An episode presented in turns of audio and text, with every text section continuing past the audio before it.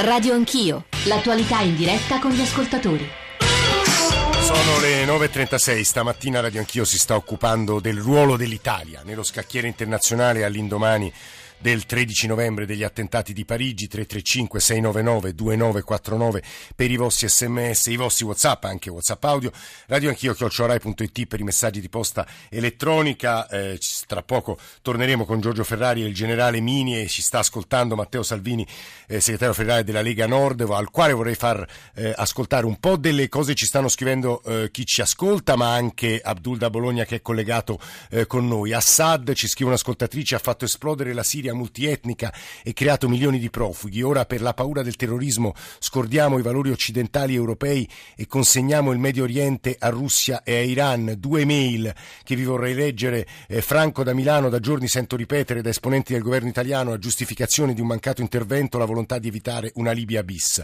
Ma il quadro in Siria è completamente diverso. In Libia vi era un governo riconosciuto internazionalmente ed abbattendolo si è scatenato il caos. In Siria bisognerebbe distruggere un'entità che controlla territori siriani siriani ed iracheni e che fa del terrorismo e del terrore la sua ragion d'essere. Francesco da Parma, un conto eh, sono gli affari interni di uno Stato, un conto le aggressioni esterne. Molti anni fa ho avuto rapporti di lavoro con la Siria del vecchio Assad, Assad padre. Io ho fatto quattro viaggi di dieci giorni. L'ultima volta me ne sono andato sdraiato sul pavimento del taxi che mi portava all'aeroporto perché c'era una rivolta che sarebbe stata repressa duramente. Però mai la Siria degli Assad, per dittatoriale che sia stata, ha torto un capello a noi occidentali illegali esportando terrorismo, ha garantito anzi e protetto le minoranze cristiane. L'ISIS ha fatto ben altro e soprattutto minaccia di farlo ancora, per questo va combattuto e tolto dalla faccia della terra, anche per togliere l'acqua ai pesci che vi nuotano dentro. Abdul da Bologna e poi Matteo Salvini. Abdul, buongiorno. Abdul? Di origine senegalese, credo se non è caduto, sentiamo certo. se lui... Eccolo Abdul, no. prego Abdul. Sì, salve, buongiorno. buongiorno. Come ho detto sul, sul messaggio, io spero che eh, l'Italia, eh, a parte che purtroppo la Francia secondo me ha creato i propri nemici, a parte quello spero che l'Italia non partecipi a una guerra così des- disordinata come lo fa la Francia. La Francia secondo me doveva pensarci prima cioè, non puoi andare lì, bombardare, fare tutte quelle cose e poi dopo chiedi aiuto. E poi vi volevo ricordare che nel 2011, per esempio, quando Bush ha chiesto aiuto all'Occidente, la Francia ha guardato subito i suoi interessi personali, non, non è andato in Iraq. Quindi bisogna pensarci prima di, fare, cioè, prima di andare lì con, con fare questi tipi di guerra, perché i bombardamenti abbiamo visto tutti che non non funziona, cioè aumenta soltanto l'odio verso l'Occidente, perché uccidono i civili, magari vai a bombardare lì, uccidi tre terroristi, ma nello stesso tempo ammazzi centinaia di civili. E sembrerebbe che i bombardamenti russi, almeno da quello che ci dicono le ONG siriane, abbiano già provocato molte vittime civili. Questo... Molte vittime, ma il problema è che nessuno ce lo dice, perché nessun media parla di questo. Eh, no, bisogna no. andare lì per terra, sì, non puoi andare per terra, è inutile che andare lì a bombardare aumenti sempre il terrore, invece di combattere, per combattere il terrorismo bisogna bisogna iniziare dalle cause. E poi volevo parlare di signor Salvini che parla sempre delle soluzioni facili. Queste non ci sono soluzioni facili. Cioè, bisogna, bisogna, dire la verità alle gente non bisogna cercare sempre i voti. Mm. non ci sono soluzioni facili. Vediamo se Matteo non Salvini non ci sono soluzioni facili come dice Salvini. Impossibile Abdul, non ci sono. Abdul cioè, grazie. Matteo sì. Salvini buongiorno benvenuto. Buongiorno che pazienza che pazienza. Per molti il problema è Salvini e non il terrorismo che squallore. Vabbè fa niente ci sono però soluzioni facili, Salvini. Non ci sono soluzioni facili, ma ci sono cose che bisogna fare subito. Concordo con le mail dei due ascoltatori che non sì. sono Salvini, e quindi non sono sciacalli, leghisti, razzisti, ignoranti, xenofobi, eccetera, eccetera, ma che hanno scritto, mi sembra anche per conoscenza diretta, quello che era e quello che dovrebbe tornare a essere la Siria. Un paese aperto, tollerante, islamico, ma compatibile con tutti gli altri credo religiosi. Però reprimeva, fenomeni... reprimeva, le minoranze con una ferocia spaventosa, Salvini. Come la Turchia?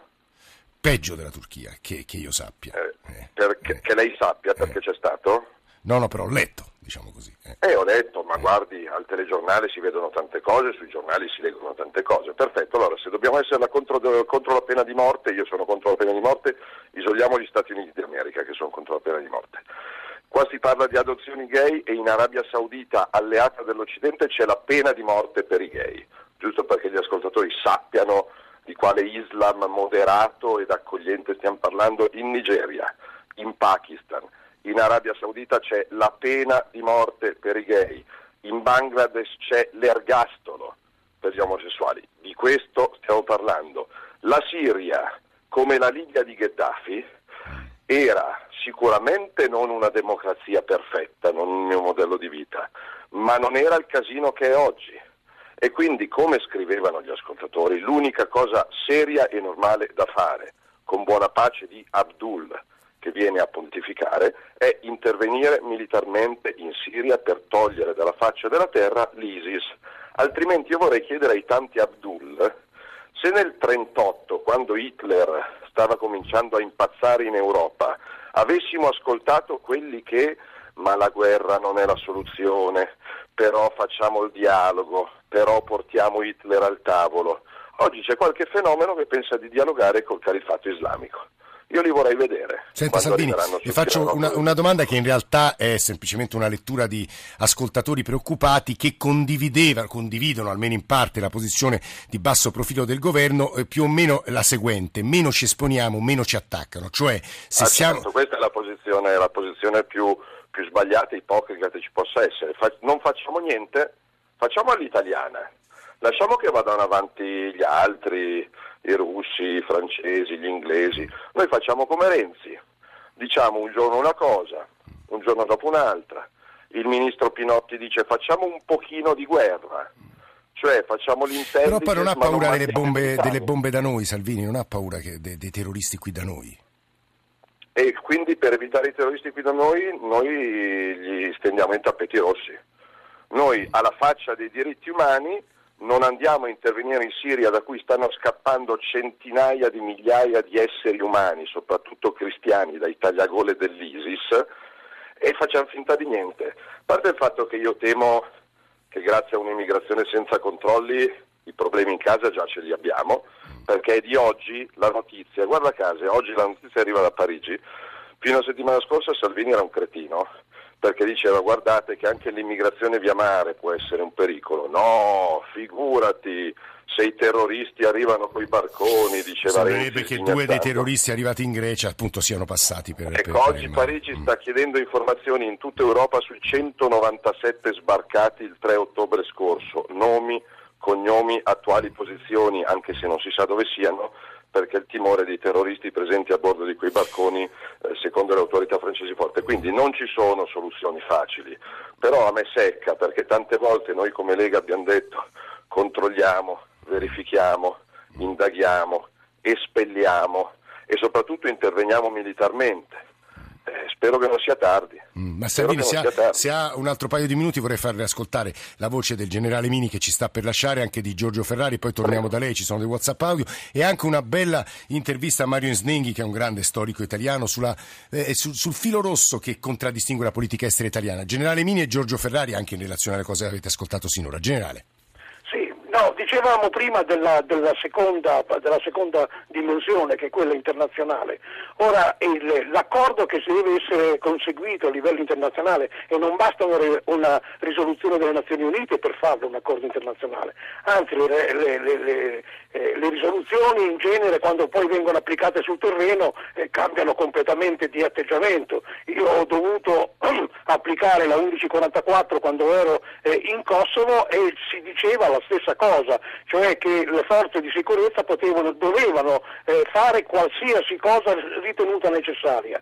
Eh, io ho visto che nei Balcani, soprattutto in, in, in Bosnia ma anche in Kosovo, quel, quanto fosse necessario era a discrezione eh, non dei singoli comandanti ma degli apparati di intelligence che davano le informazioni e quindi suggerivano quali potessero essere gli obiettivi e non è stato mai una cosa semplice e i comandanti hanno dovuto prendere anche delle decisioni eh, che non, non, erano proprio in linea con l'umanitarismo, con il vogliamoci bene e, e tutto il resto. Quindi la dimensione internazionale va innanzitutto eh, eh, cercata eh, con la concordia tra i paesi che sono interessati, e qui siamo interessati tutti perché il problema è europeo ed è anche mondiale con, con, con, con le altre potenze, in modo che venga fatto una specie di cordone sanitario intorno alla regione per il problema eh, esterno e e, e, vengano individuati chi sono gli sponsor, le teste che pensano e, le, e, le, e i portafogli che alimentano il, l'attuale eh, Daesh o ISIS. Questa è la prima eh, eh, il primo provvedimento. Il secondo provvedimento, se noi vogliamo veramente eliminare la parte operativa sul terreno, è quello di inviare un contingente militare. Un contingente militare che può essere sia internazionale, ma che è difficilissimo, sempre è molto complicato da, da gestire, oppure... oppure uno con poche nazioni, ma di quelle che abbiano voglia. Ora, dal punto di vista, poi la terza fase è quella che è proprio la, eh, la eliminazione, la neutralizzazione, eh, non, che non significa soltanto ammazzare le persone o per forza ammazzare le persone, ma significa individuare e neutralizzare le persone e fare in modo che non avvenga eh, che, che, che, questi possano fuggire e andare all'estero o andare da altre parti perché sennò altrimenti non siamo Questa tra l'altro è una preoccupazione molto presente tra gli ascoltatori. Eh, Generale Mini, eh, eh, grazie davvero per questi suoi interventi stamane. Giorgio Ferrari, anche in relazione a quello che ha detto Matteo Salvini, se vuole ovviamente, editorialista di Avvenire. Due considerazioni telegrafiche. La prima, non si può negare che i satrapi medio orientali avevano in qualche modo tutelato e protetto le minoranze cristiane. Mm. Lo facevano in Egitto, dove è una forte minoranza, il 10% della popolazione, ma lo faceva anche Bashar al-Assad, in qualche misura a suo modo lo faceva anche Gheddafi. Il rischio è la cristianizzazione completa del Medio Oriente, cosa che peraltro sta già avvenendo, nel senso che vengono spinti fuori, perseguitati, uccisi, lo sappiamo in Africa ancora, ancora, ancora di più. Quindi questo è uno dei problemi. Il secondo, che finora non abbiamo toccato in maniera approfondita, è non ci si può accorgere a, dopo dieci anni che esiste una Möllenbeck in Belgio e che esistono delle enclave dove sono stati fabbricati gli integralisti, bisognava capirlo prima. Eh, non soltanto con una carriola di buonismo dicendo poverini bisognava integrarli, ma bisognava capirlo al tempo dei casseur. Quando andai a fare questa inchiesta in Francia, erano nove anni fa, questi bruciavano le macchine e poi sono venuti fuori i jihadisti, perché erano la terza generazione che la prima era arrivata con un carretto di carrube, la seconda aveva trovato un posticino di lavoro, aveva aperto un negozio, la terza era fatta di giovani che avevano incrociato la disoccupazione, una, una, larvata discriminazione perché, perché, in Francia quella c'era e non solo lì, che comunque li ha messi ai margini di una società di cui hanno preso il welfare, hanno preso alcune cose che gli piacevano ma hanno mangiato pochissimo di quella torta. Ecco, forse, anzi senza forse, quello che un governo dovrebbe e dovrà in futuro fare è capire per tempo che cosa si dovrebbe fare per evitare che questi bacini di cultura è, diventino... È un po' quello che immagino, eh, non, con, non con il consenso di Matteo Salvini, vorrebbe proporre questo pomeriggio Matteo Renzi. Salvini, ho un'ultima domanda da farle. In realtà, rilevo, si, si fidi di me, eh, le assicuro, quando lei interviene parla di questioni economiche e suscita eh, grande consenso tra i nostri ascoltatori, qualche volta anche sull'immigrazione. Sulla posizione muscolare, sulla guerra, devo dire che invece ne suscita molto meno, Salvini. Si fidi di me e dei messaggi che ora non le leggo. No, no, io mi fido, aspettiamoli sul pianerottolo di casa nostra e offriamogli un panino. Ma... Non interveniamo. Eh, facciamo finta di niente, voltiamoci dall'altra parte, pensiamo al Milan e alla Juve eh, e aspettiamo che arrivino a bussare a casa nostra. Io condivido le parole del generale, mm-hmm. condivido, condivido le parole dell'inviato di avvenire, assolutamente lucide, e lo stesso problema eh, di Bruxelles, senza essere uno scienziato, ve lo posso dire, tenete il nastro, rischia di esplodere a Malmo, in Svezia, a Manchester, dove ci sono i tribunali islamici in Inghilterra, a Marsiglia, ormai persa per la metà, e purtroppo anche in alcune periferie italiane. Penso a Roma dove c'è stato un blitz della polizia che, che ha portato via 40 immigrati senza documenti questa stamattina. Questa e se Renzi investe nelle periferie lei è d'accordo o no? Sì, ma perché bisogna aspettare gli attentati? Fino a settimana scorsa Renzi tagliava 500 milioni di euro alla sicurezza in Italia. C'è voluto il sangue di Parigi perché Renzi dicesse no, forse non è giusto tagliare la sicurezza, ma bisogna sempre aspettare il disastro, lo dico agli ascoltatori. La parola guerra è una parola orribile, io ho due figli, vorrei che crescessero in pace, ognuno credesse nel Dio che vuole, andasse a ballare dove vuole, però con certa gente eh, si vis pacem, parabellum, se vuoi prepararti a vivere un futuro di pace, alcune, alcune realtà, le devi eliminare, le devi cancellare e soprattutto spero che l'Italia non sia l'ultima ruota del carro anche questa volta, che facciamo fare agli altri in attesa che facciano gli altri perché così magari a noi non succede niente. Ormai abbiamo visto che questi criminali non guardano in faccia a nessuno, hanno colpito ovunque e mi piacerebbe che in Italia si prevenisse. Il rischio non lo puoi azzerare, però quantomeno puoi lavorare per prevenire. Ci sono 100 presenze e aggregazioni islamiche a rischio in Italia, secondo il Ministero. E che cosa aspettiamo per sigillarle? Matteo Salvini, segretario della Lega Nord, grazie per essere stato stamane con noi a, a Radio Anch'io. Due WhatsApp audio. Sono Antonio Laprato, buongiorno. Secondo me i problemi principali eh, per capire come muoversi sono uno, dal punto di vista europeo la Germania, inesistente, è solo una leadership economica, lo dimostra anche in questa occasione, ha uh, blaterato in merito alla, all'immigrazione e ora è scomparsa dagli schermi radar. Punto 2, l'Iran. Possiamo noi fidarci dell'Iran? Punto interrogativo. L'unica speranza per l'Occidente secondo me è Putin, punto e basta. L'unico che forse metterà le truppe di terra.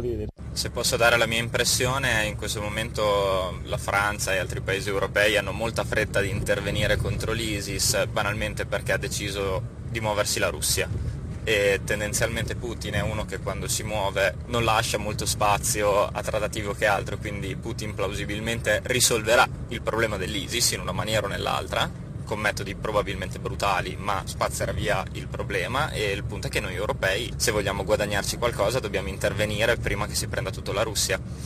La mia impressione almeno è assolutamente quella. Andrea, da Bologna. E quanto ci hanno detto Antonio e Andrea lo riprenderemo con Giorgio Ferrari, non prima di aver, come vi avevo anticipato prima, fatto un piccolo ragionamento sulla politica estera italiana che è sempre stata, credo anche per ragioni geografiche, incentrata sul Mediterraneo. Ora non possiamo riassumere come si è sviluppata nel corso di tutto il Novecento, ma insomma Alessandro Forlani ha chiesto un breve riepilogo a Mario Isnenghi, che è contemporaneista emerito a Venezia e che ha scritto Gli italiani in guerra, conflitti, identità, memorie dal risorgimento ai giorni nostri. Radio Anch'io. Una politica mediterranea la facciamo cominciare all'inizio del Novecento. Il nazionalismo incipiente comincia a puntare all'Africa come mezzo per eh, far ripartire l'idea dell'Italia come potenza, ultima arrivata ma comunque potenza tra le potenze. E chi non ha colonie all'epoca eh, non è una potenza, dunque bisogna far ripartire lo sforzo coloniale, sarà la guerra di Libia 1911-12. Naturalmente guerra di Libia vuol dire avere un'idea del Mediterraneo. E qual è l'idea? È l'idea che poteva essere suggerita dai licei classici sostanzialmente, cioè è quella di Roma antica e di nuovo di relativamente meno libresco che cosa può passare il convento dell'epoca. D'Annunzio, Venezia, quindi Roma più Venezia uguale eh, politica marinara di un'Italia eh, coloniale. Vuol dire Adriatico, certo, anzitutto, e vuol dire più in generale il Mediterraneo, mare nostrum. E l'idea che il Mediterraneo debba essere tolto a una eh, supremazia britannica che non ha storicamente ragioni d'essere. Se arriviamo invece all'età repubblicana, la pubblicistica più nazionalista, per così dire, accusa l'Italia di non aver avuto un ruolo, ad esempio nel rapporto con la Jugoslavia e ancora nel rapporto con le ex eh, colonie. Oppure quando ci sono state delle scelte, pensiamo a Moro, Andreotti, Craxi, ancora il nazionalismo parla di di una politica troppo filo-araba. Penso che qui potreste trovare eh, uno studioso che sia uno specialista, mentre da questo punto in poi eh, può parlare semplicemente il cittadino Isnenghi. Il cittadino Isnenghi ha la sensazione che nel secondo dopoguerra non ci sia sostanzialmente una politica estera italiana. C'è l'Italia dentro un'alleanza subalterna a questa alleanza che rinuncia a una politica estera. In quanto non rinunci del tutto, fa eh, delle cose eh, che la tengono in equilibrio, eh, per esempio rispetto agli arabi o nel conflitto tra Israele e arabi, che non sono fatti per piacere ai più grandi alleati. Per cui forse quei margini d'autonomia che pur ci sono stati, la, la negazione diciamo, della linea tendenziale forse sono tutto ciò che c'è stato o quasi di politica estera italiana in tutti questi decenni. E chiudiamo questa trasmissione con la voce di Giorgio Ferrari che nella nostra sede milanese. Se vuole riprendere alcune delle ultime cose dette, aggiungerei due, due, punti su quali gli ascoltatori, nella ragnatela di strumenti che ci permettono di comunicare assieme, dei post su Facebook o anche dei WhatsApp, insistono molto. Tornate per favore sul tema eh, della responsabilità occidentale nel caso iracheno e afgano, anche se non, eh, fossero, anche se non, sono, non erano in malafede, che almeno restaurassero e risarcissero e aiutassero i paesi che sono sono stati colpiti e il secondo punto severissimi con la Russia eh, sulla questione ucraina, molto meno con l'Arabia e il Qatar sulla questione ISIS. Giorgio Ferrari, sono un po' troppi temi, insomma proviamo. Ma dunque sulla Russia eh, una cosa va detta, eh, mi sembra che sia lo specchio un po' della nostra cattiva coscienza o forse della nostra incapacità di trovare una, una formula, una soluzione non avendo un problema di opinione pubblica, Putin, o comunque ce l'ha in misura molto meno consistente delle democrazie occidentali, si è mosso come sa muoversi lui e eh, non possiamo negare, anzi sono convinto io, che riscuota anche un certo consenso anche in Europa, sì. perché cosa fa?